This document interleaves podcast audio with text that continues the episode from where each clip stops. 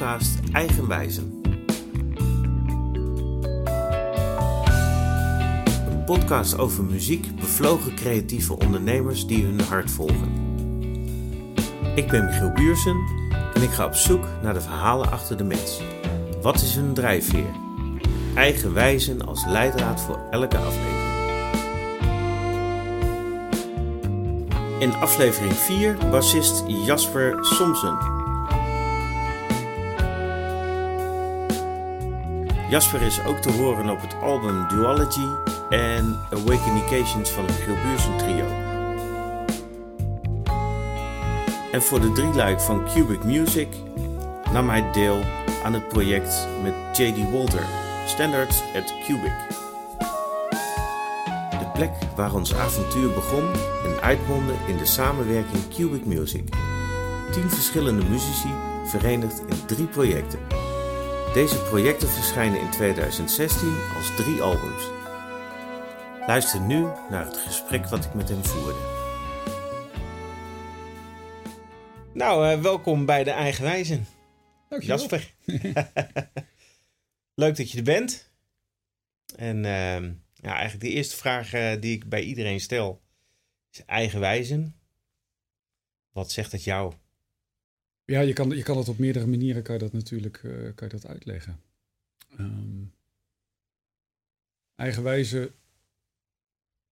Ik denk dat, het, dat je als eerste komt bij eigenlijk een soort. Misschien bij wel een soort, soort innerlijke drang, innerlijke behoefte om iets te doen. Wat zo, wat zo sterk is dat je er haast niet aan kan ontkomen. Dat je zoiets hebt van, nou, dat wil ik gewoon doen. En dat ga je neerzetten. En ja, mensen vinden dat dan eigenwijs. Uh, ik denk dat je soms zelfs niet eens een keuze hebt. Dat, dat, de, dat de behoefte zo sterk is van wat je doet. Of wat, wat je wil gaan doen. Ja, dat, dat, um, dat er weinig andere opties zijn. En dat bedoel ik niet als een, als, als, als een, een, een, obsessie of uh, mensen die, uh, uh, die, die blind, blind ergens voor gaan, zeg maar. Het is, het is niet blind, maar een soort, soort innerlijke drang. Ik denk dat het daar vandaan komt. Cool. En wanneer heb jij die innerlijke drang voor het eerst gevoeld? Um, nou, eigenlijk al toen ik heel jong was, was dat eigenlijk al, uh, was dat al prominent. Ik bedoel, dan weet je dat nog niet zo, maar uh, ik wilde, ik wist al heel jong, en dan praat ik echt over dat ik een jaar of vier was of vijf was, dat ik al per se bepaalde dingen heel graag wilde. En ik denk dat het, ik weet wel zeker dat het voor mijn omgeving niet altijd makkelijk was. maar dat was, ja, dat, dat zat altijd al in het systeem. Je bent eigenlijk eigenwijs geboren. Uh, stond eigenwijs. Stond eigenwijs. Ja, excuus helemaal. ja. ja. ja. Nou, ik denk dat dat daar... Uh... En hoe uitte zich dat op vier, vijf jaar leeftijd? Wat ging je dan doen? Nou, ik, uh, mijn, nou, mijn, mijn, moeder liet mij bijvoorbeeld... Of mijn, mijn, ouders die maakten altijd al muziek. En met mijn moeder ging ik op een gegeven moment naar een platenzaak. Daar werd de LP gewoon echt nog in een hokje gedraaid. Ja. Zelfs voor de tijd dat je koptelefoon op je hoofd kreeg. En daar liet ze mij uh, orgelwerken horen van Tom Koopman. Ja. En uh, ik was vier jaar oud en ze zei dat ik stil werd en dat ik zei, dit is de muziek. En een jaar later had ik waarschijnlijk zo lopen drammen dat ik op orgelles wilde. Dat ik in de ijskoude kerk met bungelende beentjes achter het orgel zat. Kijk. Zo sterk. Zo sterk. En uh, die urge, zeg maar, hè, om het maar eens even goed Nederlands te zeggen. Uh, ja, die, die had ik later ook toen ik uh, met, met popmuziek in aanraking kwam met de police. Had ik dat ook. Ja. En daar heeft jarenlang de werkkamer van mijn pa heeft een tekening gehangen dat ik het podium nagetekend had. Met een drumstel met een hi en, en al dat soort dingen. En er stond boven de police. En ik noemde dat altijd T-police. Niet weten hoe je natuurlijk het lidwoord moest uitspreken. En ja. daarna ging ik uh, luisterde ik nog meer popmuziek. Kwam in aanraking met de Beatles. Ik wilde per se weten waar de liedjes van Paul McCartney over gingen. Toen ik tien was. Dus de tekst? Ik, ja, de tekst ook. Okay. wil ik ook weten. En dus er is... Er, ja, toen een gitaar in mijn handen kwam en ik, en ik wat gitaarles nam... eh, ja, op mijn twaalfde had ik gewoon mijn eerste beentje. Was ik al een bandleider. En wist ik al dat ik op het podium wilde staan. Ja. En nou ja, dat bedoel ik. En dat is een soort story of my life, om maar even, even kort te gaan. Dus er zijn steeds allemaal van die beslissingen geweest en dingen die gewoon uit een soort, ja, eigenwijze drang kwamen. Ja. Vanuit dus ook innerlijk weten dat je dat wilde gaan doen.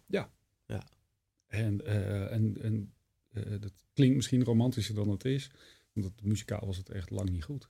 Oké. In heel veel opzichten. Ja, Er zat er misschien wel ergens een kern waar, hè, maar die, die, die drijfveer, die, die is er altijd geweest. Mhm. En, eh, en soms zaten daar gewoon ook radicale keuzes tussen. Ja? Ja. In de Eh, zin van? Nou, toen ik eh, even, even later, toen ik, eh, ik, had, toen voorgespeeld voor het conservatorium. Op het conservatorium niet, niet zozeer voorgespeeld om toelating te doen, maar gewoon op een open dag. Ik kreeg een dag vrij. Ja. Ik was toen een jaar of 15 en ben toen met de drummer van mijn band, nog steeds een hele goede vriend van me. mocht, kregen wij een dag vrij van de middelbare school om naar het conservatorium naar Rot- van Rotterdam te gaan, naar de open dag. En ik zag daar die jazz- en popafdeling. En, en ik speelde daar basgitaar voor. Ik was inmiddels basgitaar gaan spelen bij gebrek aan een bassist in de band.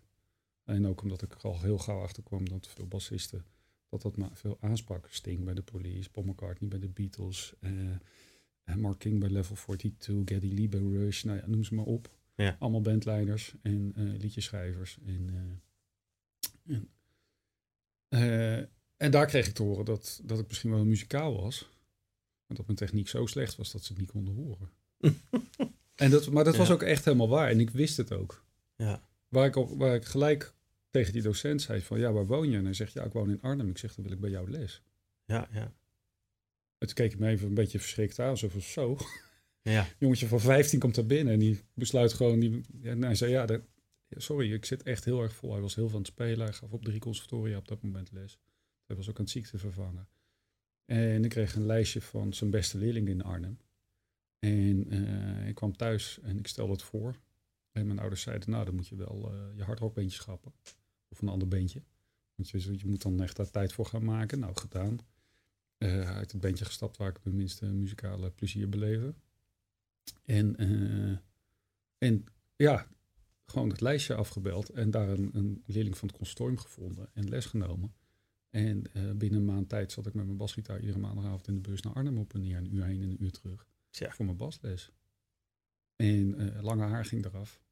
Vrij plots voor de hele omgeving. Stopte met roken. Vrij plots voor de hele omgeving.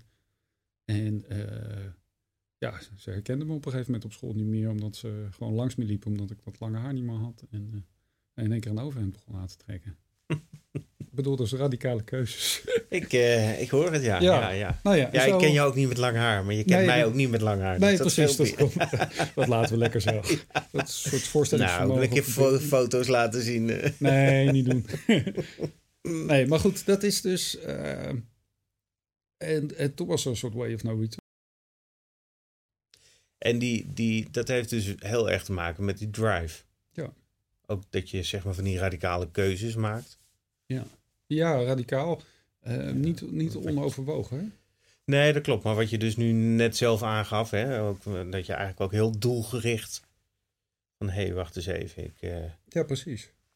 dit die is wat ik wil. En eh, je Ja. laat je ook niet uit het veld slaan. Nee, nee, die middelbare school moest gewoon af. Daar moest Ja. ik gewoon van af. Dus ik begon in één keer mijn cijfers naar boven te krikken. En in plaats van dat ik zou blijven zitten, ging ik wel over. Ja. En ehm, nou ja, toen kwam ik bij die, bij die docent met mijn basgitaar. En die bleek contrabas te spelen. En eh, dat vond ik fascinerend. En ik kwam in aanraking met, met muziek die ik nog steeds luister. En zelfs muzici die ik nu in Wageningen heb weten uit te nodigen. Ja. Eh, wat gewoon mijn eerste invloeden waren. En ehm, eh, ja, die contrabas, dat was ook... Weet je, ik raakte hem aan. Zo'n contrabas is zwaar, dat doet zeer. Je, je krijgt gauw blaren. Mhm. Eh, het, begin, het begin met, beginnen met contrabas spelen is geen pretje. Het is fysiek onhandig. Je moet dat ding sjouwen. Je moet er helemaal mee leren omgaan. Ja. En ik wist eigenlijk al binnen een hele korte tijd, dit is het. En ik vertelde dat mijn ouders weer. En, eh, en ja, voor mijn, voor mijn basgitaar moest ik, had ik een krantje, krantenwijkje om een betere basgitaar te kopen. En geld voor mijn verjaardag vragen en een beetje zelf bij elkaar sprokkelen. En die contrabas, ja, die werd gewoon gekocht en die stond in huis. Mijn ouders die pakten dat gelijk op. En die hadden zoiets van, oké, als hij dit wil doen, Cool. dan moeten we dat mogelijk maken. Ja. En toen heb ik een jaar contrabasles gehad. En toen een jaar later werd ik al aangenomen in de vooropleiding. En ik dacht, dat kan nog helemaal niet. Want ik, ik bedoel, ik speel zo kort. Dat is idioot, idioot snel. Maar ik denk, ik ga het maar gewoon proberen. En dat was in Rotterdam? Eh, nee, in? Utrecht, Utrecht, en in ja. Arnhem. En in Arnhem wilden ze me gelijk aan het eerste jaar hebben. Ja. Maar ik, ik wist dat mijn theorie nog niet goed was. En ik wist zelf nog van, ja, ik speel nog zo kort. Dat, Mhm. weet je, dat ze me aannemen en ik voel me zeer gevleid. Ja. En in Utrecht werd ik dan in de vooropleiding aangenomen met zowel basgitaar als contrabas. Ik speelde toen nog allebei. Ik had ook allebei voorgespeeld. En, eh, en toen zeiden ze, ja, je bent nog zo jong. Ik was 17 nog. Eh, je kan rustig een jaar vooropleiding doen. Ja. En, eh, en dan, kan je, dan kan je allebei verder ontwikkelen of misschien kiezen wat je wilde. En ik had nog geen maand lang basgitaarles gehad. Ik had dat bij dezelfde leraar, bij Frans van Hoeven had ik les. Basgitaar en contrabasles. En ik moest eigenlijk per les of per maand moest ik afwisselen. En ik dacht gelijk al na twee maanden, nou, nee. Als we het zo gaan doen, dan, eh, dan wordt geen vlees of vis. Mhm. Eh, dus ik besloot gewoon voor contrabas te gaan. Ja. En ik hoorde in mijn omgeving, maar contrabas? Niks dan met basgitaar doen? Wil je dan je niet breed opleiden, zodat je later mee werk had? En ik had zoiets, nee, contrabas. Dat is het. Nou, dat gaan doen. Eigenwijs ge- Ja, dat is- dat is gesproken. weer- dat dat is, is- eh, ja. Ja, weer echt, en eh, er eh, werden wat vraagtekens bijgesteld. Ehm, het grappige is, eh, Theo de Jong die zat in mijn commissie.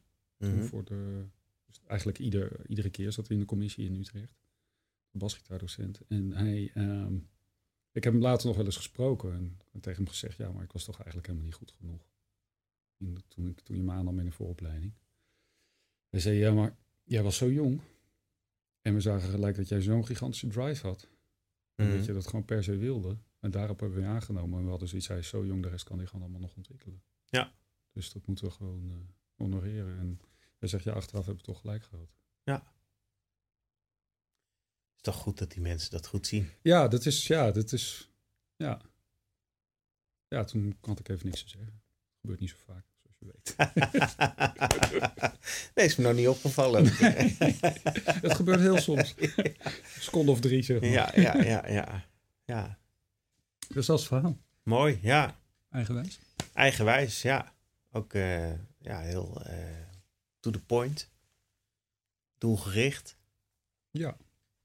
Ja, wel zoekende ook wel hoor, maar ja, uiteindelijk wel. Wel open, maar ook wel als je opportunities ziet, dan Ja, ja dus dat is altijd, ja, altijd, ja, wel geprobeerd zo in het begin zoveel mogelijk aan te pakken en daarna keuzes te maken. Ja. Toch? Ja, wat, wat, wat het leuke is, wat ik, wat ik je net in jouw verhaal eigenlijk hoor op het moment dat je het over bassisten hebt, hè, van eh, Paul McCartney, maar eh, ook Sting en eh, van Rush. Ja, Geddy Lee. Ja. Ja, ja sorry hoor, ik kan, niet, kan niet iedereen kennen. Nee, nee, het is goed. Geeft het. Maar het leuke is, wat, je, wat ik je daarbij hoor noemen, is, is eigenlijk in eerste instantie, dat zijn bassisten en bandleiders. Ja, precies. Nee, hey, dat, is een, dat, is, dat is een interessante, want eh, heel vaak zijn bassisten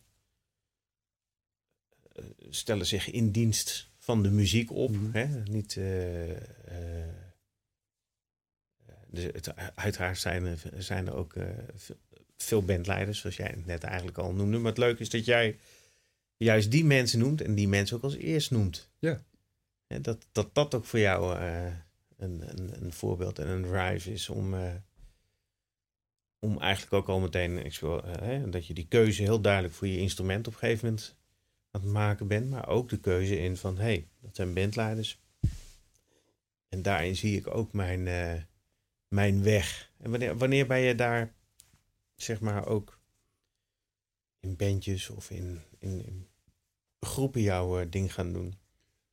En je zegt net, je hebt Ja, heel is- breed veel aangenomen, veel gedaan natuurlijk. Precies. Ik bedoel dat, ja, Ehm, ja, ik was, ik was altijd wel in, in bandjes actief. Ik had natuurlijk gewoon dat, dat, dat middelbare schoolbeentje. Dat stelde allemaal muzikaal niet zoveel voor.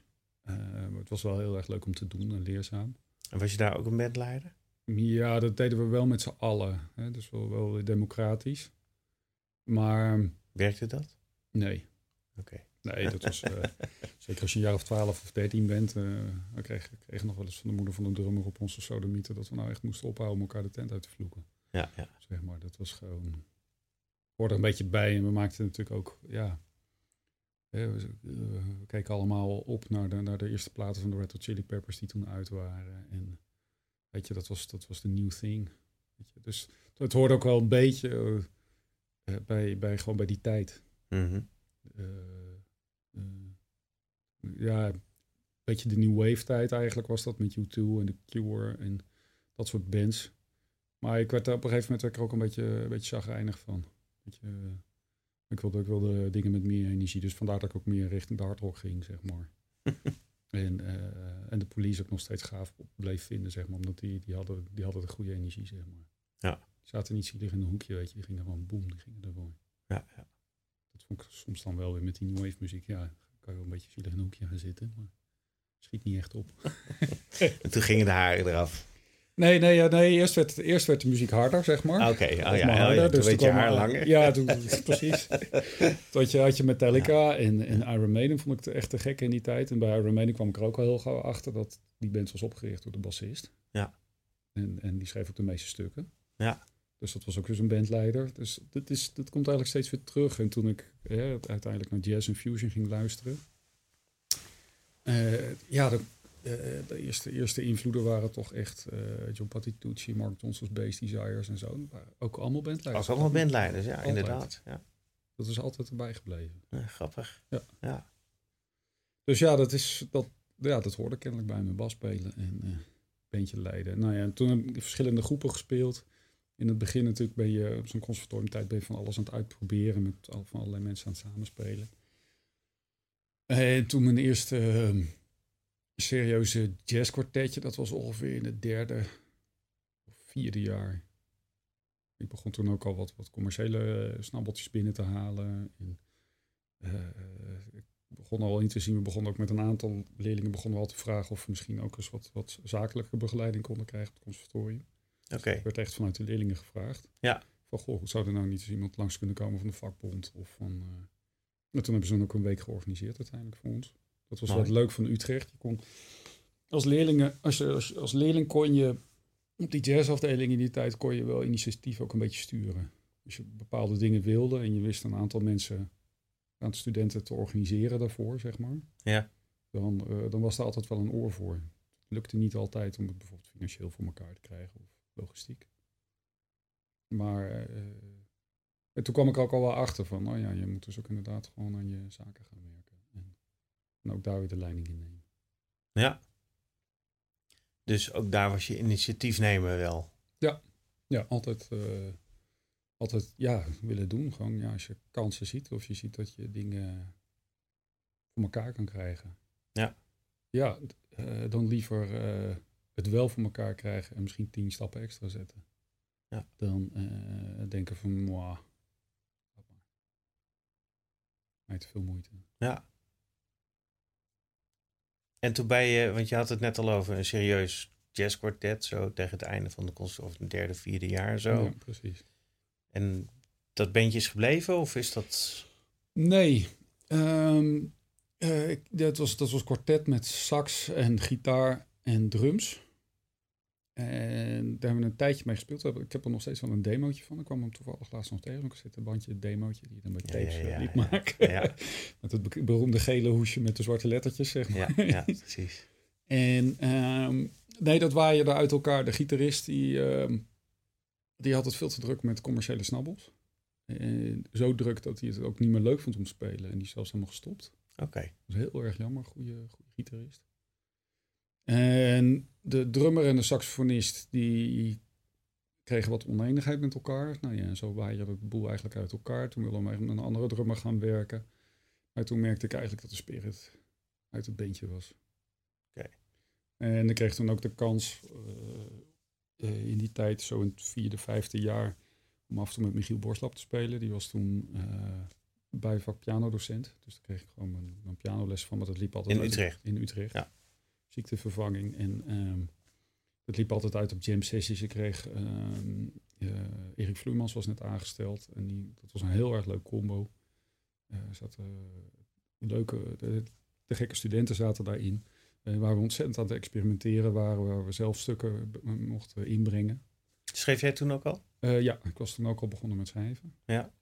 Ik vond het toen heel lastig, want ik had altijd al een idee voor melodie of een harmonie, maar ik kreeg het liedje nooit af. Oké. Een behoorlijke bridge kwam er niet in. Dat heeft de hele tijd geduurd voordat dat een beetje vorm begon te krijgen. En, uh, maar ja, we schreven dus wel stukken daarvoor. En, en Erik, ja, die was dan altijd heel open met, ja, om, om jou, om, om je eigen ding te stimuleren. Volker Tetro zat er ook uh, ja. in het ensemble. En wij studeerden al de hele tijd samen. En we gingen ongeveer samen op in die studietijd. En uh, wij speelden toen al samen. En ja, toen mijn eindexamens gedaan. En daar speelden Erik Vloemans en Michiel Borslap en Joost Leijbaard speelden daar gewoon op mee. Ja. En Bert van der Brink ook, die me inmiddels ook af en toe vroeg om, uh, om in te vallen of, of snabbels met hem te doen. Of ja, die nam me af en toe ook mee uh, op sleeptouw, zeg maar. En ja, naar Utrecht ben ik, ben ik naar Hilversum gegaan en nog een jaar gezeten. Maar dat zat ik eigenlijk niet zozeer voor de, voor de, voor de muzikanten. Was wel dat ik gewoon nog een jaar les wilde bij, bij Koos Riersen. Ja. En, en nog wat lessen bij Arnold Dooyeweert heb gevolgd. Ik wilde heel graag het verhaal van die mannen horen. Arnold Dooyeweert was dat dan al de Amsterdam-tijd ook, hè? Uh, nee, het was nog Hilversum. Oké. Okay. Ja, want uh, ja, Amsterdam en Hilversum waren al wel gefuseerd. Precies. Maar de, de, de jazzo's van Amsterdam die werden in Hilversum geplaatst. Ze moesten allemaal in Hilversum les gaan geven. En ja. de klassiek werd in Amsterdam. Oké. Okay, ja. Maar het was wel wel het conservatorium van Amsterdam. Dus ja, zaten precies. Zo in de overgangsfase. En totdat Hilversum in feite gewoon in hetzelfde gebouw bij Amsterdam gepropt werd. Ja. En het allemaal niet meer paste, maar toch moest, zeg maar. Ja. Dus, uh, niet meer, heb ik, heb ik allemaal niet meer meegekregen. Ja, dat is maar goed ook, ja. want dat was tot groot verdriet van uh, onze, onze buitengewoon vriendelijke afdelingshoofd en uh, ja. geestelijk vader, zeg maar, in Hilversum, Jan Huid. Ja. Die, heel veel aan te danken. Ja, Jan. Dus Jan is goud waard. Zeker. Bij deze. Ja, waarvan akte. Waarvan Absoluut. Acte. Ja. Um, en toen weer een radicale beslissing genomen. Want ja, ik was inmiddels ook uh, bij de hoofdvakdocent klassiek in Utrecht, bij Peter Stotijn, uh, terechtgekomen met een totaal uit de hand gelopen bijvak klassiek. -hmm. Contrabas. Uh, die vroeg me of ik nog een aantal jaren in Amsterdam wilde studeren. klassiek. Maar ik wist dat als ik dat zou gaan doen, dan zou ik me totaal moeten toeleggen op, op die studie. -hmm. En dat, toen heb ik een hele, dat was een van de moeilijkste beslissingen die ik heb moeten nemen. Eigenlijk in, de, in het hele verloop van de, van de studie en misschien later ook wel. Om een aantal jaren de jazz te gedacht te zeggen. Om me volledig op die klassieke studie te focussen. En ik heb dat overwogen. Ik heb ook een aantal mensen daar ja, behoorlijk indringende gesprekken over gehad. Mm -hmm. En toen heb ik besloten om toch nog drie, ja, ruim drie jaar uh, me helemaal toe te leggen op de klassieke contrabasspel. Dus dat was ook weer een hele eigenwijze beslissing. -hmm. Want ja, god, ik was in die tijd toch al af en toe met ja, mensen aan het spelen die daarna eigenlijk enorm bekend werden of al heel bekend waren. En ik had daar misschien in mee kunnen gaan in die stroom, zeg maar. In die tijd toen er ook nog wel nog wat subsidie was voor podia. En -hmm. uh, ja, het was, het was een hele andere tijd natuurlijk. Ja. Uh, toch heb ik voor die klassieke studie gekozen. Dat was weer een eigenwijze beslissing. Weer een eigenwijze beslissing. En uiteindelijk, wat heb je toen, zeg maar, na die drie jaar dan weer gedaan? Ben je toch weer ja. richting de jazz gegaan dan? Ja, uh, ik heb in die tijd ongelooflijk veel geleerd. Ik heb uh, naast veel beter bas leren spelen en veel beter strijken en, en alle muzikale dingen die je leert, uh, er is er nog een soort arbeidsethos bijgekomen. Dat zat er al wel op, maar dat, weet je, dat de lat lag iedere week zo hoog voor je lessen. En uh, ik heb een tijd ook nog me echt gefocust op het spelen in orkesten en, en orkestpartijen gestudeerd. Mm -hmm. Maar ik kwam erachter tijdens vooral de, de, laatste jaren, als je dan wat vaker in zo'n orkestproject zat op school, dat ik het na twee weken dat orkest ook gewoon helemaal zat was. Mm -hmm. Dat ik er niet. Dat, en dat lag niet aan de muziek, het lag niet aan het orkest. kwam ik achter om een lang verhaal kort te maken. Maar dat ik ehm, ja, dat ik daar niet thuis hoorde.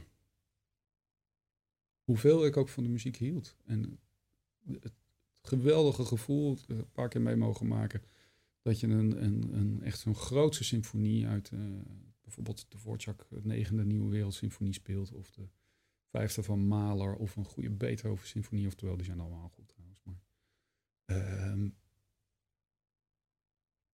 kippenvel wat je hebt als je op zo'n podium zit en je hoort die strijkersklanken en je hoort dat allemaal voorbij komen. En ik zat mijn collega bassisten soms ook aan te tikken. Hoor je dat, joh, te gek, joh, die hobo wat daar gebeurt en dit en dat. En, uh, ik liep daarin vast uiteindelijk. En wat, waar liep je dan in vast? In de... Nou, dat, uh, het was niet mijn plek om te werken. En uh, ik liep er zo in vast dat ik, dat ik maar eens even een goed gesprek heb gehad met, met de schoolpsycholoog. Die was het toen. Psycholoog in ieder geval, iemand, een soort mental coach was dat meer. -hmm. En die hoorde mijn verhalen aan en die zei, ja, maar orkestmuzikus. Je praat als een dirigent. Mm. Ja, je, praat als iemand die de leiding wil nemen over het orkest en niet over een volgend iemand in een, in een, in een basgroep. Mm -hmm. Goed je je daar misschien ook tijdelijk in gaat vinden, maar als jij dat de rest van je leven gaat doen, dan word je doodongelukkig. Ja. En toen dacht ik, ja, inderdaad, ik wil graag bandleider zijn. Ja, nou ja, daar begon het ook mee, toch? Ja, en dat is, en dat is dus ja. Uh, mijn orkestspelexamen heb ik echt helemaal verknold. En ik heb er keihard voor gewerkt, te hard. Ik was totaal overtraind, overgestudeerd. En er kwam helemaal geen muziek meer uit. Het was een soort machine die er zat te spelen. En toen ik daarna binnenkwam, ik wist dat het niet goed was, dat de commissie ook hoofdschuddend naar me te kijken. En ze, ze, ze perste er nog een paar complimentjes uit. Dat is toch heel aardig. Ja, het was heel aardig. En uh, ja, uh, dat was even een, uh, een heel confronterend moment. Heel emotioneel moment ook. Ja, dat had je best wel ja, toegelegd. Ja, nee, ik had, ik had hele zomers doorgestudeerd. Af en toe Ja. vijf per dag gebast. Weet je, twee weken op vakantie en de rest van de zomertijd gewoon... zelfs als het heet was, gewoon een handdoek en een fles water. En Ja. echt gewoon gaan. En toch viel er ook iets van me af. Vrij gauw daarna. Dat ik dacht, oké, dat hoeft dus niet. En uh, ze hadden me gevraagd of ik een remplaçante uh, uh, auditie zou willen doen voor het Radio Philharmonisch Orkest. Dus zover schatten ze me wel in dat ik dat zou kunnen doen. -hmm. En ik heb het afgezegd. Ik heb de partijen nog steeds thuis liggen. ik heb nooit uh, het afgezegd. En toen kreeg ik een soort waarom ook van mijn docent. Ja, waarom, waarom heb je het afgezegd? Waarom, waarom ga je het niet doen? En ik heb gezegd van, uh, volgens mij zit ik daar niet op mijn plek. En het examen wat we net gedaan hebben, is daar, uh, is daar het voorbeeld van. Ik was inmiddels uh, gaan lesgeven aan de muziekschool. Gewoon mijn studiefinanciering hield op en dat baantje werd me in de schoot geworpen. -hmm. En het lesgeven vond ik heel erg leuk. Uh, en dus ook weer leiding geven. Zeg maar aan de leerlingen, maar ook uh, later ook al vrij gauw met, met ensembles op de muziekschool. Mm -hmm. En, um, en toen bedacht ik me, ja goed, als ik die muziekschool kan uitbreiden, dan heb ik daarnaast de vrijheid om te ontwikkelen wat ik wil. Dan kan ik ook weer meer me op jazz gaan toeleggen, op andere stijlen of crossovers. Maar wel met die hele klassieke bagage die ik had. Ja. En zo gezegd, zo gedaan. Dus ik heb daarna mijn solospelexamen gedaan. Dat was tegelijkertijd mijn beste examen. Dat, ja, er was iets, was zoveel van me afgevallen. Dat ik, uh, ja, dan heb ik echt heerlijk zitten spelen. Echt bevri bevrijd. Klassiek? Klassiek. Ja. Okay.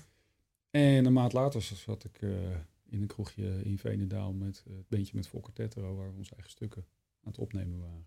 Ja. Waar ons eerste plaatje mee uitkwam. Precies. En dat was uh, voor mij ook de start dat ik dacht, oké, okay, ik ga nou een plaatje opnemen. Het plaatje moet verkocht worden. Als je iets verkoopt, moet er BTW over. Oké. Okay. Ik moet dus een constructie gaan vinden waarin we dat, die inkomsten en uitgaven moeten gaan. Ja, in een soort balans gaan zetten. Mm -hmm. Zodat ik niet alleen maar privé geld aan het uitgeven ben voor iets wat ik verkoop. En dat het dan hè, dat het zakelijk niet terugkomt. Ja. Dus, en toen ben ik, uh, toen ben ik aansluitend ben ik, een paar maanden daarna ben ik zelfstandiger geworden. En uh, dat ben ik nog steeds. Kijk. Eigen baas. Eigen baas. Valt heel goed. Eigenwijs, eigen baas. Precies. Ja. Dus. eigenwijs genoeg? Dat is, uh, ja, hey, uh, ik nodig niet voor niets uh, alleen maar eigenwijs uit natuurlijk. Hè? Mm -hmm. Ja. ja, nee, dat is zeker, zeker heel, ehm, heel eigenwijs. En ook een hele mooie eigen, eigen weg en eigen route die je daar natuurlijk in loopt. Ja. En, maar dan zitten we eigenlijk nu rond 2000, 2001 ja, zoiets. Hè? Ja. We hebben elkaar voor het eerst gezien in 2002 of 3 of zo. Zoiets, ja. zoiets denk ik. Ja. Ja, precies. En toen was je, was je ook met Volker inderdaad. En met, precies. maar dan zat je net ook een beetje op... Want Volker kende ik eigenlijk vanuit een andere hoedanigheid ook. Mm -hmm. Ja, jullie Ron kende ik ook weer vanuit een andere hoedanigheid. Ja, dat was de drummer. Ja. Ja, want het, de, ja, had ik... Volker uh, kwam je tegen in het snabbelcircuit. Volker uh, kwam ik zeker. Want ja. Dat had ik vanochtend nog even gehoord in een andere podcast. dat wist ik niet. maar ik had ja, zeker. Nee, ja, nee dat, dat klopt. Volker en ik hebben uh, heel veel uh, in de top 40 bandjes en dat Precies, soort, dat, was, dat was duidelijk. Ja, ja. Dat nou, ja is, Ron via het lesgeven natuurlijk. Ron die kwam ik op de gang tegen toen hij, Tim kwam brengen voor de drumles. Ja, precies. Dan moest hij eerst door alle rookwalmen van mij heen. en Ron was later een collega van mij. Niet veel later ook in Almere. Ja. Ongeveer zelfs tegelijkertijd. Ja, dus, uh, dus dat was wel grappig. Want op een gegeven moment was er zelfs sprake van dat, dat ik zou aanschuiven bij jullie bandje. Alleen toen ja, was het... Of nou ja, jullie zaten op een soort van tweesprong van wat gaan we doen? En ja. toen... Nou ja, er zit, er zit eigenlijk nog een verhaaltje voor. Na die eerste plaat met Volker, toen hebben we nog twee platen gemaakt. Uh, en dat werd eigenlijk meer mijn initiatief. Ja. Uh, we, we, hielden eigenlijk parallel die twee bandjes aan. Uh, het, het bandje van, van de eerste plaat heet ook Tetero. Dus het was duidelijk dat dat Precies, ook gewoon ja. Volkers band was. Maar goed. En ik merkte dat mijn idee en mijn muzikale idee... dat dat op een, eigenlijk op een apart spoor kwam te staan. Mm -hmm. En ik heb toen nog een tijdje ik wilde ook even geen bandleider meer zijn. Ik wilde eigenlijk gewoon even stoppen. Mm. Met bandleider zijn en een tijdje gewoon in andere groepen spelen. Die dienden zich ook aan, dus dat kon ook. En, uh, en toen had ik zoiets van, ja, als we nou gaan repeteren, dan gaan we eigenlijk nergens meer naartoe. Er is geen doel meer, het is heel gezellig. Het is heel fijn met de jongens. Ik ben nog steeds dol op allebei. Um, maar ja, er moet toch wel op een gegeven moment weer een keuze gemaakt worden. Mm -hmm. Misschien ook wel een radicale. Uh, en een eigen wijze. Opdat het anders, ja, dan wordt het al een soort kabbelbeentje. Dan wordt het niet beter van optredens. Optredens hadden we, de begonnen ook een beetje op te drogen. Dus ik had zoiets van, ja, misschien is het tijd voor een time-out en tijd voor iets nieuws. Mm -hmm. En toen heb ik gezegd tegen, uh, tegen de mannen van, ja, ik wil graag met jullie blijven spelen, maar ik wil geen bandleider meer zijn. En dat bleek eigenlijk ook uiteindelijk het einde van een trio te zijn. En dat was eigenlijk op het moment dat we nog op die beslissing zaten van ja, willen we jou als toetsenist daarin hebben? Precies. Of niet? En dat was helemaal niet, dat had helemaal niks met jouw muzikale kwaliteit of de muzikale kwaliteit van de anderen te maken, maar gewoon, ja, ik had, uh, het was 2008 dat die beslissing viel. Ik had gewoon ruim acht jaar met Volker gewerkt. Ja. En op een gegeven moment wordt het dan tijd voor iets nieuws. Hoe fijn en vertrouwd het ook is. Zeg maar. Precies, ja. Want ja. toen ben je je eigen plaat ook gaan opnemen, toch? Nou ja, ik, ik kwam, toen in het, ja, ik kwam toen in het trio Bert Los terecht. oh ja. En daar kon ik eigenlijk helemaal mijn ei in kwijt. En Bert die schreef stukken en uh, had ook een, uh, gebruikte ook op een bepaalde manier harmonieën. Die heel goed ook bij mij pasten. Mm -hmm. uh, niet te veel in detail te gaan.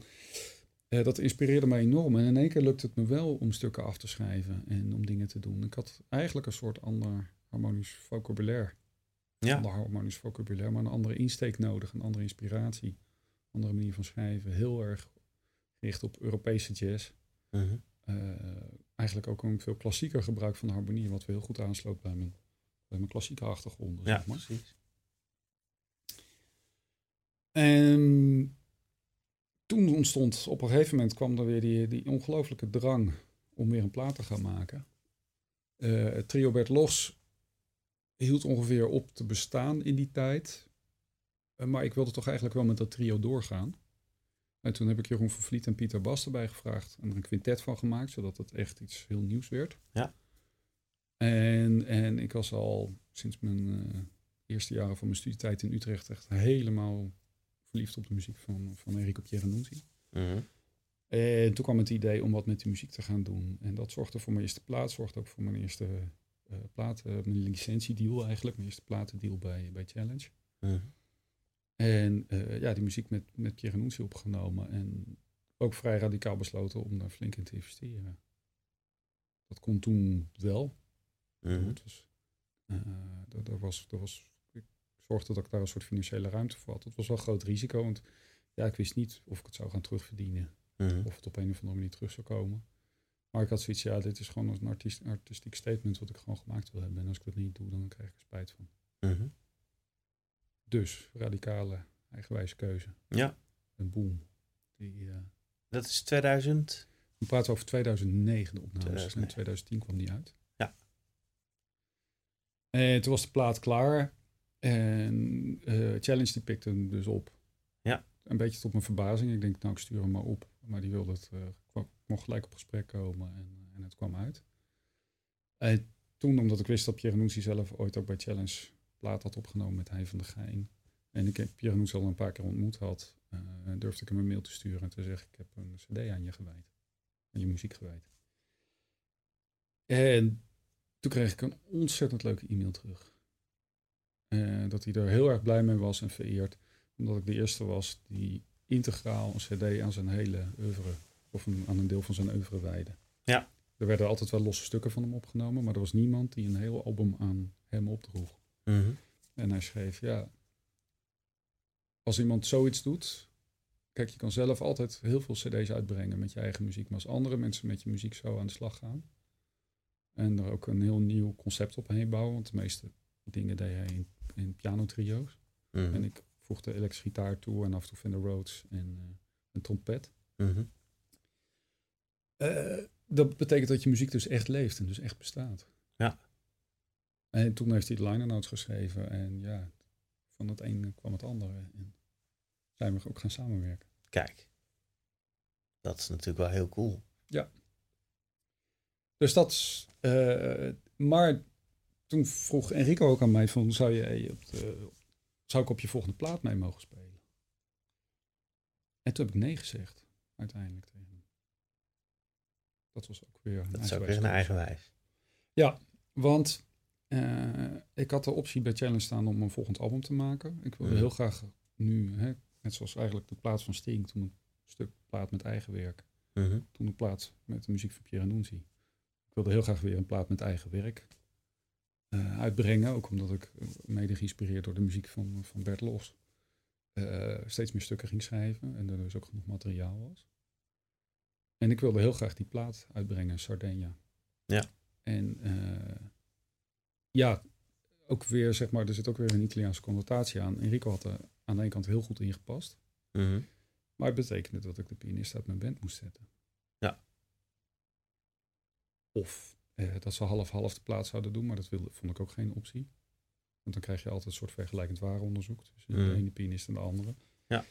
Waarvan we allemaal weten met hoe goed eh, eh, een pianist dan ook is. eh, met de status en, eh, en de statuur van Pierre Nunzi gaat dit altijd afleggen. Mhm. Dus dat wilde ik niet, dus toen heb ik daarvoor bedankt. En toen heb ik wel tegen hem gezegd, nou, we kunnen misschien een ander project doen. Toen zei hij, nou, als jij wat optredens in Nederland regelt en eh, nou ja, heb deze en deze condities, dan, eh, dan kom ik, dan gaan we spelen. Kijk. En zo gezegd, zo gedaan.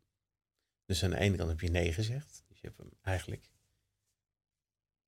toch wel. Dat, dat is toch ook best wel. eh, eh, dat je op je nagels kan bijten van oeps, wat doe ik nu? ja.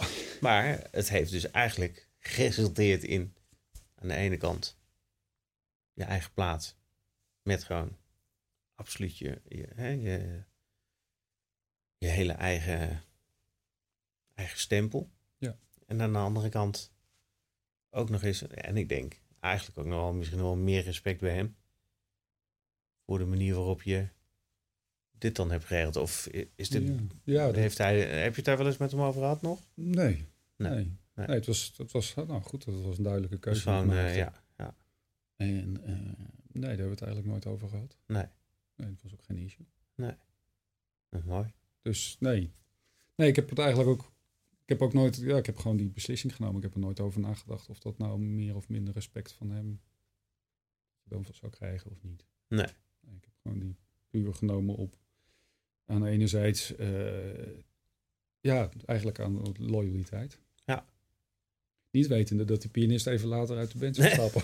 Krijg je dat weer, weet je wel. Ja, ja, met ja. hele, hele valide redenen dat hij het gewoon veel te druk had. Ja. Het zei, ja, jij gaat nu een nieuw traject in met een nieuw album. En misschien is het slim dat je een nieuwe pianist aantrekt. Maar toen had ik al nee gezegd tegen Pierre Nunzi. Ja. Eh, dus toen vond ik het ook een beetje stom om daarop terug te komen. Ja. En, eh, maar goed, toen eigenlijk kreeg ik weer een beetje het, hetzelfde probleem als na die tweede plaat met de New Standard Trio. Was na Sardinia, die CD die liep wel op enigszins. En we hadden een mooie concerten gehad en zo. Maar ook dat bandje kreeg ik niet verder vooruitgetrokken.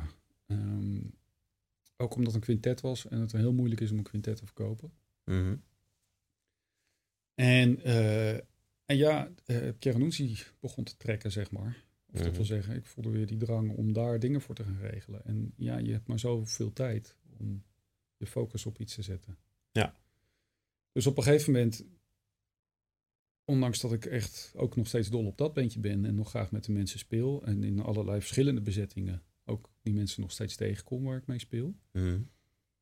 ehm, heb ik toch op een gegeven moment ook moeten beslissen: van, ja, ga ik nou proberen dit quintet te promoten, wat gewoon moeilijk, moeilijk weg te zetten is. Mhm. Of ga ik mijn energie op Enrico zetten met de kans dat, ja, dat we op de meest fantastische plekken in Nederland kunnen spelen. Ja. Dus weer een Nee, nee. keuze maken. Ja. En eh, ja. ja, toen heb ik toch voor Pierre Nunzi gekozen. Ja. Ben ik daaraan gaan werken, ben ik dat gaan promoten. En ja, ik had nog nooit in het Bimhuis gespeeld en in Lantaarn Venster en zo. En ja, met Pierre Nunzi, daar gingen de deuren in één keer open. Ja. Zowel muzikaal als, als op, op die plekken. Ja. En dan heb je ondertussen nog niet eens verteld dat je eigenlijk, hè, want eh, je, je kan het misschien al een beetje tussen de regels door horen. Hè. Je, je, eh, als bandleider organiseer je natuurlijk dingen, maar je was ondertussen ook, eh, hè, want je, je hebt het nu over je artistieke projecten, waar, hè, Mhm. als ik het even zo vrij mag zeggen.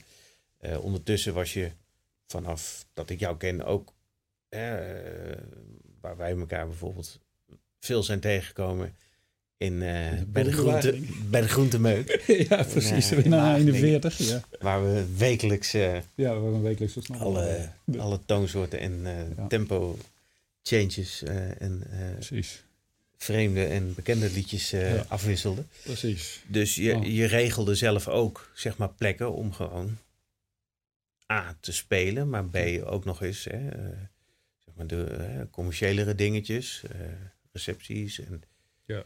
Hè, ja, dus je, beginsel wel, ja. ja, maar je was, hè, dus je, je- die kant was je ook al behoorlijk aan het ontwikkelen. En voordat je met Pierre Nucci aan de gang was, had je inmiddels in Wageningen, was je ook al Ja, was ik pro. Was ik, jazz in ja, Wageningen. Dus je was ook aan het 2010 programmeren, hè? Ja. Ja.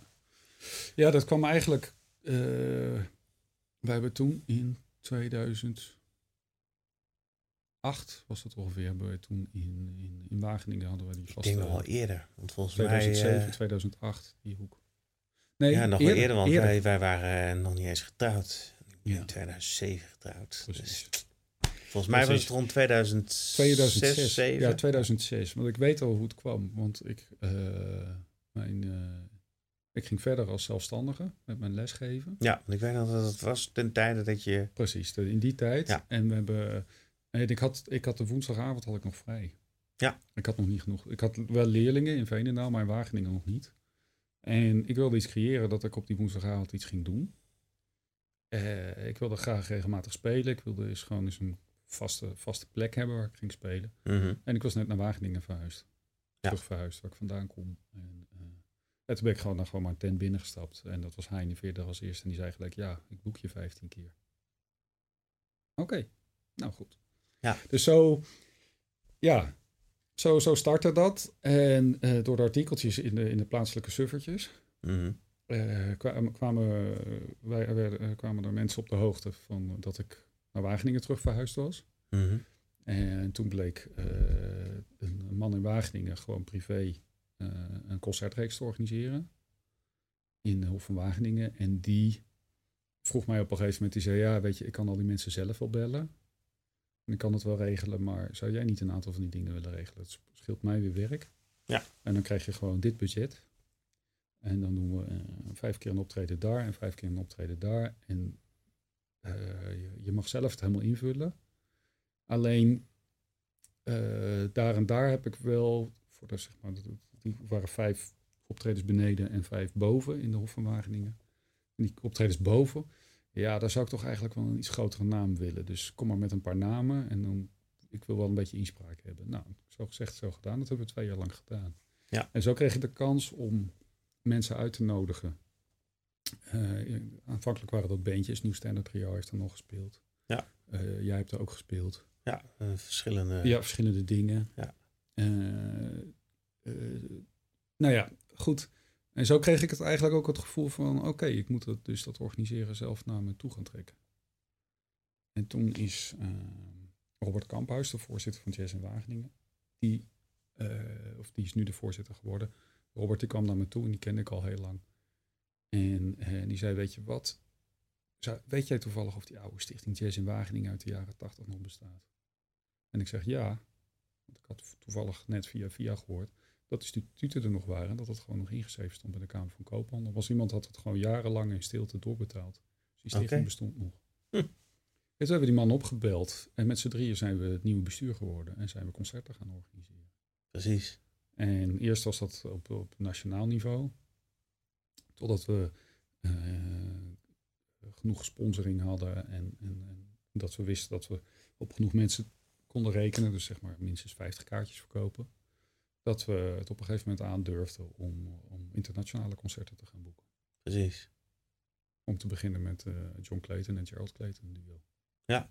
Maar dat was een inkoppertje. omdat ik bij John ook al les had gehad. Precies. Dus, eh, en die vond het zo verschrikkelijk leuk om te horen. Dus die, eh, ja, ze waren toen in Duitsland bezig en ze hadden toen de woensdagavond vrij. Dus toen zijn ze vanuit Keulen gewoon met z'n twee met de auto naar Wageningen gereden. Ja. Om een avondje te spelen en de volgende dag weer terug naar Keulen. Ja, s ochtends. Geweldig. Dus En ondertussen heb je daar gehad Jeff Lorber met zijn groep. ja, met Jimmy Heslip. Precies. En je hebt uh, Chris Potter. gehad. Ja, Chris Potter Chris Underground. Potter. Eh, Chris Mindoki met Dean Brown. Ja. en George Whitty. En je vergeet dan even te melden dat je er zelf met Enrico ook Ja, ik gespeeld heb hebt met natuurlijk. Enrico gespeeld. Ehm, Joey Colorazzo die zou met zijn eigen trio komen, maar dat ging niet door. En toen eh, heb ik vrij eigenwijs ben ik gewoon maar door blijven mailen naar die manager. Ja. En, eh, en die zei op een gegeven moment, nou goed, goed, goed, hij, hij komt wel, maar kan die dan solo komen? Ik zei, nou als hij een ritmesectie nodig heeft, dan kan ik wel wat in Nederland regelen. Precies. En toen zei ze, nou, eh, wie stel je dan voor? Ik zei, nou, mijn eigen spullen opgestuurd en een drummer voorgesteld. Ja. En twee dagen later kreeg ik de bevestiging dat het goed was. Precies. Behoorlijk eigenwijs. Eh, Behoorlijk eh, lekker ja. bezig. Ja.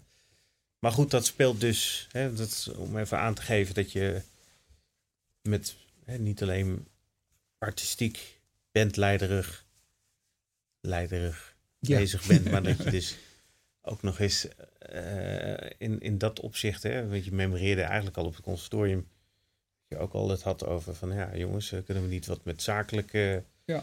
want dat is niet des muzikant, nee. om het even zo te zeggen. nee. Zeker niet in die, die tijd. nee, zeker niet. Ik denk dat die opleidingen daar nu heel anders in zijn. Maar, Ja. Want dat, eh, dat brengt me eigenlijk wel een beetje op, eh, op, op een volgende. Want we, leven nu dus in 2016. Mhm. Je, je, ik hoorde je net al een aantal dingen noemen van de periode over de subsidies. Dat, eh, nou, we weten allemaal dat allemaal enorm verandert. Mhm. Je, hebt nu, je bent nu met internationalere dingen ook bezig. Hè? Dus dat betekent ook dat je meer op andere plekken, ook in het buitenland, met, met muzikanten ook bezig, eh, bezig bent. Ehm, je hebt nu met Enrico ook een paar live-opnames die zijn uitgebracht, meen ik. Ja, en eh, vorig jaar hebben we in Duitsland een plaat opgenomen live. Die is uitgebracht. Ja. Die is ook eh, via Challenge en in Nederland verkrijgbaar. Challenge is de distributeur, het is wel een Duits label. Ja. En met die bezetting spelen we dan ook eh, 15, nee, wat is het? 9 juli op het uh, North Sea Jazz Festival. Ja. En uh, afgelopen april is er een tweede album opgenomen met dezelfde bezetting, ook met André Ceccarelli op drums. En, maar dat is in een Italiaanse serie. Mm En die uh, kwam alleen maar in Italië uit. Het was de serie Jazz Italiano Live. -hmm. En zeg maar La Repubblica, dat is zeg maar de volkskrant van, uh, om de grof te zeggen, de volkskrant van, uh, van Italië. Die had het initiatief genomen om een hele serie live concerten in Rome op te nemen van verschillende grote Italiaanse muzici. En dat is een serie van 18 cd's. Zo. En in een zeer korte tijd zijn die cd's opgenomen en ook uitgebracht. En uh, wij zijn CD nummer 11. En die is afgelopen april is die in Rome opgenomen. Mm -hmm. En 11 mei was al de. Was, was al de, de, dat, dat die uitkwam. En dat mensen hem dus gewoon bij de krantenkiosk konden kopen. Ja. Als, als, als extra voor 10 euro bij de krant of bij het magazine Espresso. Kijk. Een soort Volkskrant magazine is, als ik het goed begrepen heb. Um, in ieder geval. Um, dus ja, er zijn dus twee platen uitgekomen. Maar de, goed, die ene is dus alleen maar in Italië ja. Ja. Dat is wel grappig dat je dat dan ook echt noemt. Challenge, ja, die doet het voor Nederland, terwijl je het in Duitsland hebt opgenomen. Hoe zie jij de hele ontwikkeling nu?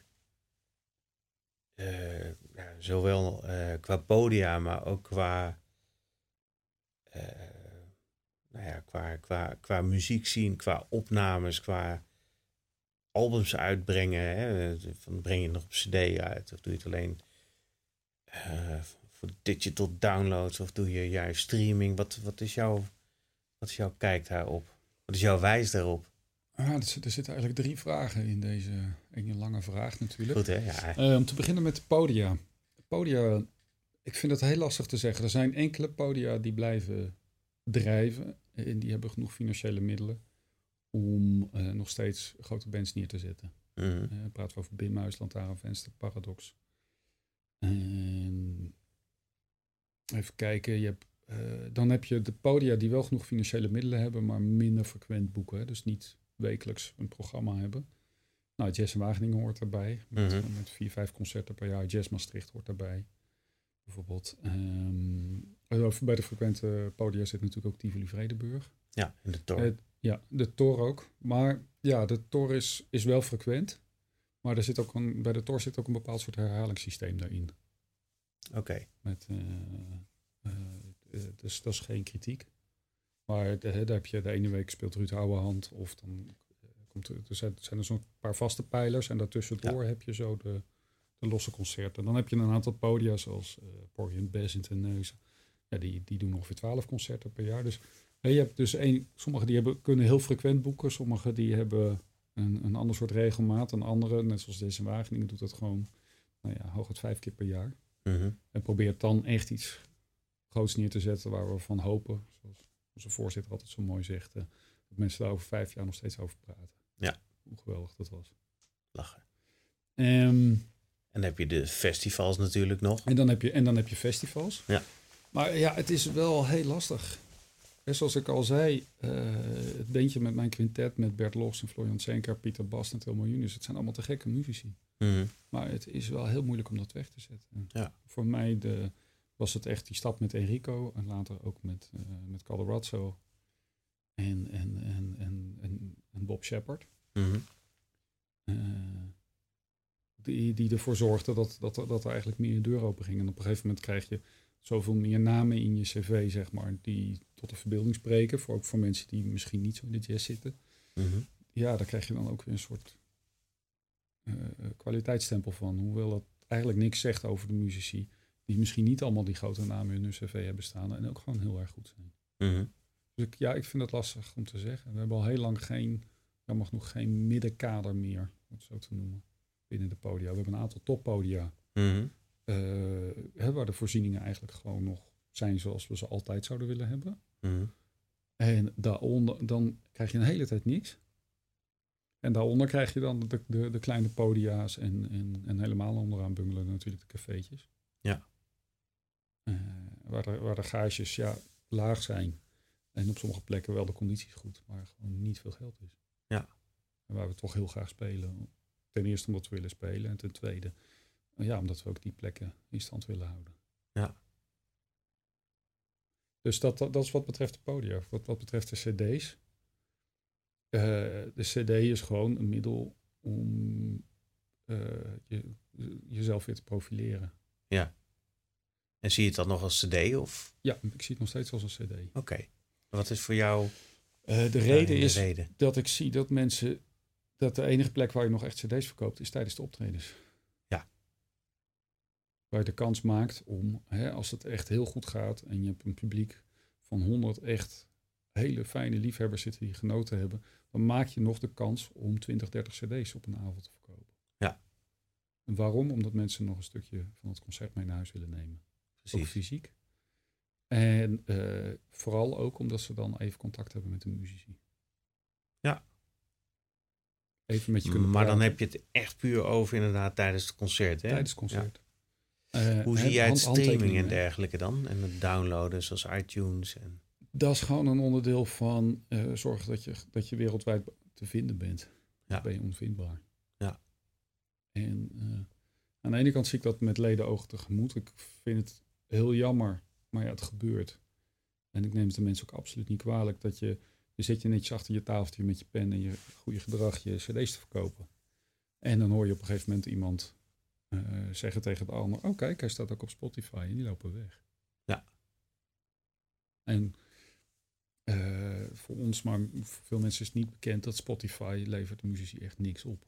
Nee, precies. Maar echt niks. Nee. Hè, Een collega had 1 miljoen hits. Ja. Had hij laatst op Facebook gezet en dan kreeg een tientje. Ja. 1 miljoen hits. En Ja, bizar, ontvangen, dat is, dat gaat echt nergens over. Nee. Kijk, je, hoeft, je hoeft er geen gouden, gouden bergen mee te verdienen. Maar er is nog een verschil tussen echt gewoon niks. Ja. Of toch, toch wat, zeg maar. Ja, precies. En dat is. Dus ik zie eh, iTunes en, en, en, de, en de streamingdiensten zie ik meer eigenlijk als een onderdeel van je promotie. Ja. Of voor mensen, ja, iTunes, daar betaal je natuurlijk wel. Eh, ja, de, hè, mensen, mensen hebben dan het gemak Mhm.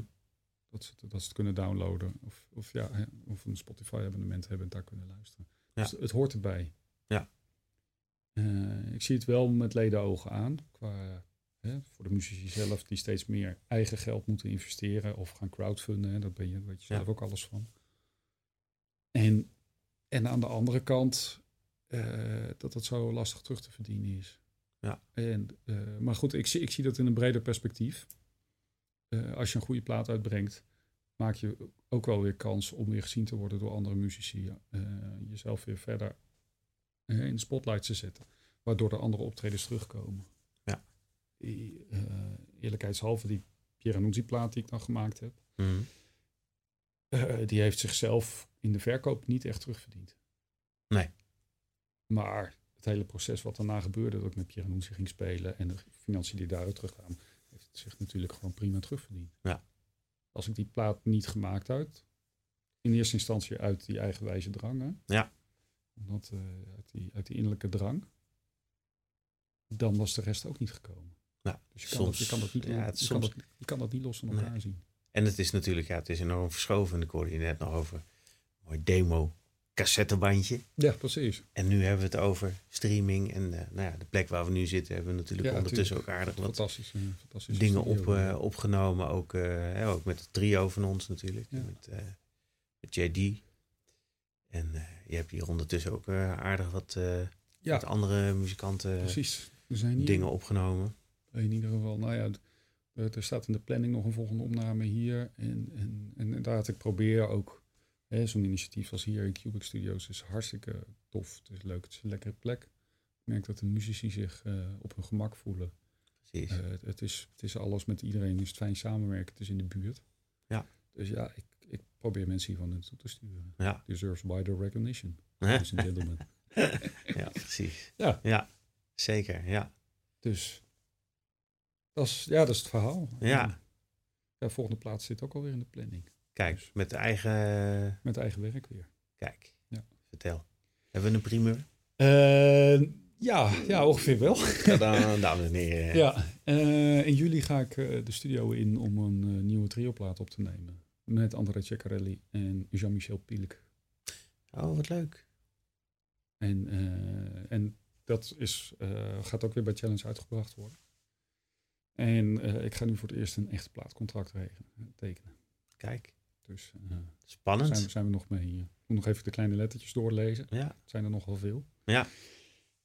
Um, maar het is voor het eerst dat, uh, dus nadat je twee platen in licentie hebt uitgebracht en, en hè, dezelfde gewoon uh, de master hebt aangeleverd, um, is het voor het eerst dat, het, uh, ja, dat, dat de maatschappij mee gaat investeren.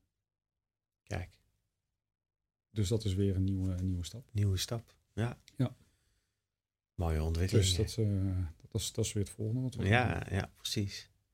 Nou, zo zie je maar dat je dus met je eigen wijze dat het een weer naar het ander kan leiden. En dat hoe dan ook de, de, de hele situatie momenteel, hoe die in de muziekbusiness is. Hè, dat is natuurlijk, ja, er gebeurt heel veel momenteel. Ja. En uh, ja, het is niet voor iedereen even makkelijk en prettig. Zeker als je het hebt over podia en, uh, en inderdaad de, de, de grote hoeveelheid toptalenten die we hier in Nederland hebben. Ja, nee, de kwaliteit is, daar ligt het niet aan. De kwaliteit, uh, de, de, er loopt hier vreselijk veel kwaliteit. Ja. Maar uh, ja, wat, wat, wat heb jij daar, als je, als je dat nou inderdaad, hè, je, hebt, je hebt veel kwaliteit en, en, en je hebt deze tijd. Wat, wat, is, wat is voor jou, ja, wat, wat, wat, wat is er nu eigenlijk belangrijk? Ik bedoel, net natuurlijk uit, uiteraard jouw, jouw weg daarin gehoord. Mm -hmm. en, uh, maar goed, dat geldt natuurlijk niet voor iedereen. Dat iedereen op die manier diezelfde weg kan lopen. Hoe, hoe zie jij dat voor, je, voor, voor veel collega-muzikanten? Van, van wat, wat, wat vind jij belangrijk daarin? God, dat is moeilijk te zeggen, want ja, de situaties zijn zo anders tussen, tussen collega's. En Ja. Waar iemand vandaan komt, waar iemand naartoe gaat, of iemand. Het hangt, alles hangt af van je eigen initiatief. Ja. Hè, zoals jij nu met het State of Mind project en met jouw platen op jouw geheel eigenwijze manier, Mhm. eh, in de positieve zin des woords, eh, bezig bent om, om, om, om jouw, jouw innerlijke drang, zeg maar, om Mhm. iets, iets om, om nieuwe, nieuwe muziek te creëren, maar ook nieuwe groepen mensen aan te boren en op een nieuwe manier mensen aan te spreken. Eh, ja, hoe moet ik dat zeggen? Dat is de, dat initiatief, dat moet je nemen. Ja. Jij, jij bent dat nu, jij bent daar een heel duidelijk voorbeeld van dat jij dat op deze manier gestalte geeft. Mhm. En eh, de eh, Cubic Studios hier in Amersfoort ook bij betrekt. Mhm. En eh, hè, dat je daar een samenwerking in hebt gevonden. Samen met eh, Jasper Bom. En ehm, ja, dat je hè, misschien de eerste bent die op Facebook gewoon eh, live streaming een CD heeft gepresenteerd. Klopt, ja. Of, of misschien niet de eerste in de wereld, dat kunnen we niet weten. Maar de kans is vrij groot dat je de eerste in Nederland bent. Ja. Zeker op jazzgebied. Ja. Als ik zo vrij mag zijn om je muziek dan jazz te noemen. Want je muziek is veel breder dan, ja, veel breder dan dat natuurlijk. Hè. Dus laten we gewoon maar zeggen, gewoon jouw muziek. En ehm, ik denk dat eh, een heleboel mensen, of een heleboel muzici, zullen echt die creativiteit, ook met die creativiteit aan de slag moeten gaan.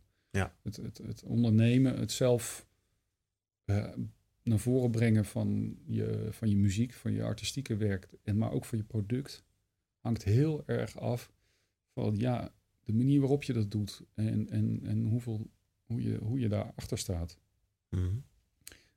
zomaar maken van een plaatje. Wat Volker en ik in feite gedaan hadden in die Ja. tijd in 2000. En dan heel erg blij zijn met het, met het, met het resultaat. Mhm. Maar de- er zit geen vervolg achter. Ja, dat, dat houdt eigenlijk al gelijk op. Ja. En eh, het is geen spijtbetuiging, want die plaat was echt nodig voor alles wat erna kwam. Precies. Die Ja. ervaring die had je gewoon nodig. En eh, ik, ik kijk daar nog steeds met een hele grote glimlach naar terug. Ja. Ik denk, ja, dat toch maar even mooi gefixt. Vol. Ik wou net zeggen, ja. En het, eh, ik bedoel, Ja, Hij is nog steeds, je kan hem nog steeds eh, Ja, hij is, hij is er nog steeds hoor. je Hij kan bestaat. hem draaien, Je kan hem draaien, precies. streamen. Dus, eh, dus, dus jij bent een voorbeeld van hoe jij dat weer op jouw manier neerzet. Dus ja, soms komen er dingen op je weg. Eh, alles hangt echt af van je zelfstandig ondernemerschap. Ja. Het, uh, chiquer gezegd, je entrepreneurschap. Ja. En daar, ja, en, ja daar, zal je, daar zal je ongelooflijk veel tijd in moeten steken. Mhm. Ik zeg altijd, als je geen geld hebt uh, en je hebt wel tijd. Kijk, tijd is geld en geld is tijd. Als je geen geld hebt, moet je dus de tijd investeren. En dat is een van de dingen die ik altijd gedaan heb, maar de afgelopen jaren nog meer. Ik heb ongelooflijk veel tijd, maar echt heel erg veel tijd ingestoken. Ja. En ik voel me nu bevoorrecht dat, dat, dat de dingen dus nu op mijn pad terugkomen van die tijdsinvestering die ik heb gedaan. Ja. En ja, voor iedereen is dat weer anders. Situaties zijn steeds anders. Dus je kan dat niet één op één. Jij met jouw project, je bent nou zoiets aan het doen wat zo bij jou past. Mhm. En, eh, en waar, waar ook jouw levens, hè, dat past ook bij jouw levensfilosofie. Ehm, en daar geloof ik ook in. Ik denk ook als je, als je een bepaalde levensfilosofie hebt, of je hebt een bepaald iets wat echt helemaal goed bij je past, en je gelooft daar echt in, maar daar moet je heel eigenwijs voor zijn. Mhm. Eh, dan geloof ik ook als je daar heel veel tijd en liefde in steekt. En, en je gaat en je zet door ook op de momenten wanneer het moeilijk is. Mhm. Ehm, dan geloof ik erin dat daar iets uitkomt. En dat daar weer iets nieuws uit voortkomt. En Ja. dat je daar weer op verder kan bouwen. En op het moment dat je dus ook die resultaten gaat zien, dan is dat eigenlijk ook gelijk alweer de, de, de brandstof om, om weer verder te gaan. ja, precies. Ik denk dat dat het is. En, eh, ja, nogmaals, de, de CD-markt of de, ja, moet ik het zeggen, de audioproductiemarkt, om het Mhm. even zo te zeggen. Misschien is dat een beter woord, audioproductiemarkt. Audioproductiemarkt, ja. Ja, is, dat is, het is heel grillig. Ja. Eh, enige wat ik, wat, ik, wat ik daar eigenlijk op kan zeggen is, ehm, het begint altijd als eerste bij je eigenwijze drang om je artistieke ei te leggen. Kijk, Daar begint het mee. daar begint het mee. En eh, projecten die ik wel eens bedacht had, die gebaseerd waren op puur eh, conceptuele vormen. Mhm. Het, het wordt op een gegeven moment wel een concept, vrij gouden naam, want anders dan, je moet een werkbaar gegeven hebben. Maar als het puur begint op voorbedachte conceptuele dingen, Mhm. voor, voorbedachte conceptuele zaken, ik ga dit doen, want dan zou ik wel eens dit of dat kunnen doen, dat is bij mij altijd misgelopen. Ja, Altijd. grappig. Het, bijvoorbeeld het, het, het, klassieke orkestspel. Ja. Dat, ik wilde graag de muziek maken. Artistiek vond ik dat hartstikke leuk. En, en ik heb er veel van geleerd. Geen spijt van. Maar er zat te veel achter. God, ik zou later een orkestbaan willen hebben. Ja, Want precies. dan heb ik financiële zekerheid. Of dan Ja, heb ik dit en dan heb ik dat. Weet je, en dan is er een regelmaat. Ja. Absolute vastloper. Ja. Voor me. Voor andere mensen werkt het weer perfect. Ja. Ik had een collega-student die had voor zijn examen al een baan. Bij het orkest waar hij het liefst wilde spelen. Ja, als dat bij je past. Hij hoorde dat thuis. Maar goed, zekerheid heb je nooit niet. Nee, Zeker in deze tijd niet. Zeker. Dus, eh, dus ik denk inderdaad die eigen, Ja. eigen wijze en die eigen visie, eh, dat die volgens mij nog wel belangrijker is. Ja, Wil je? bij mij past het. Bij andere mensen past dat misschien weer helemaal niet. Nee. Die zitten weer anders in elkaar. Ja. En die moeten dan op hun manier, en misschien ook eigenwijze manier, eh, weer hun keuzes maken die bij Ja. past. Ja, zijn we toch weer bij de eigen wijze. Hè? Ja. Nou, dat is wel een, een mooie rode draad eh, door het hele gesprek. Ja, lang verhaal. Lang verhaal. Ja. Lang hoor, kort verstond, zei ze vroeger altijd. ja. Tenminste, hoop dat mensen het allemaal uit, uit kunnen luisteren. Maar goed, Eh, ja, nou ja, misschien, eh, misschien mijn moeder nog geluisterd. Ja. en jouw moeder. wie weet. Hey, ik wil je onwijs bedanken Heel graag gedaan. voor eh, dit gesprek en eh, je inspirerende verhaal. En uiteraard ook voor je onwijs inspirerende muzikale bijdrages. Ook aan het project wat we met JD hier hebben opgenomen en hebben uitgebracht. Ja. Dus, uh, met uh, alle eigenwijze liefde gedaan. Met, daar kunnen we boeken over schrijven. Ja, inderdaad. Dus, nou, nogmaals, dankjewel. Heel graag gedaan. Dankjewel voor je.